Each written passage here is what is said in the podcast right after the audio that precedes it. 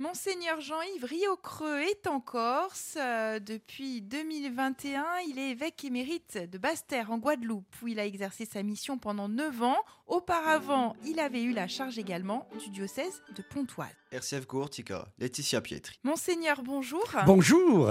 Tout d'abord, un mot euh, sur cette visite en Corse. Eh bien, c'est la cinquième visite en Corse. L'année dernière, j'étais venu simplement deux jours à la rencontre de Monseigneur Bustillo.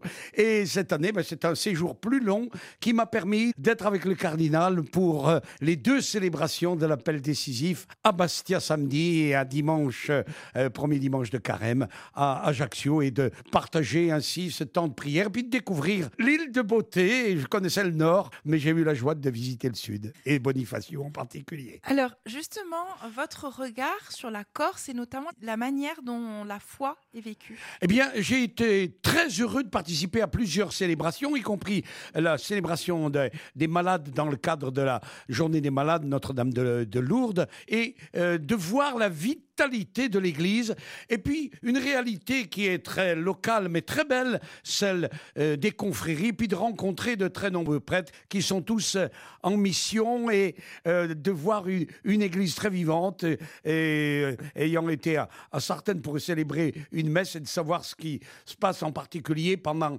la Semaine Sainte, avec toute cette très longue tradition et cette particularité de l'Église de l'Église en Corse, avec cette richesse de ces traditions, et puis cette, euh, cette présence aussi des catéchumènes dans euh, la vie de l'Église. C'est une réalité nouvelle, on va dire un petit euh, partout en France, et particulièrement, bien sûr, la diminution du nombre de baptêmes d'enfants, mais il y a justement ces adultes qui frappent à la porte de l'Église et qui sont accompagnés du, tout au long de ce temps de carême par la prière des fidèles dans les différentes paroisses. Vous êtes évêque émérite de Basse-Terre en Guadeloupe. Vous avez exercé votre mission pendant 9 ans. Est-ce qu'il y a des similitudes euh, entre nos deux, territoires avec euh, des identités fortes? Bien sûr, les îles, mais avec une histoire différente.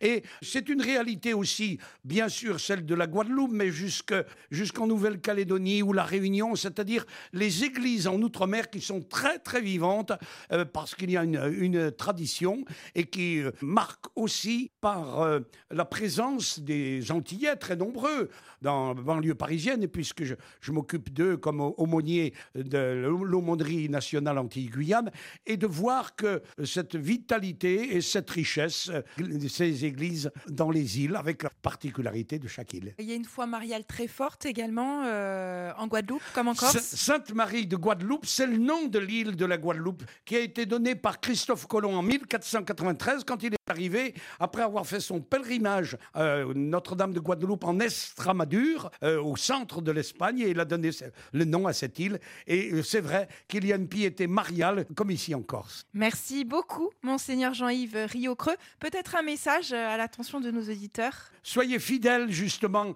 à, à cette tradition, mais au-delà de, de, la tradition, c'est-à-dire à, à l'Évangile, et particulièrement en ce beau temps de carême, en vous souhaitant justement un joyeux carême.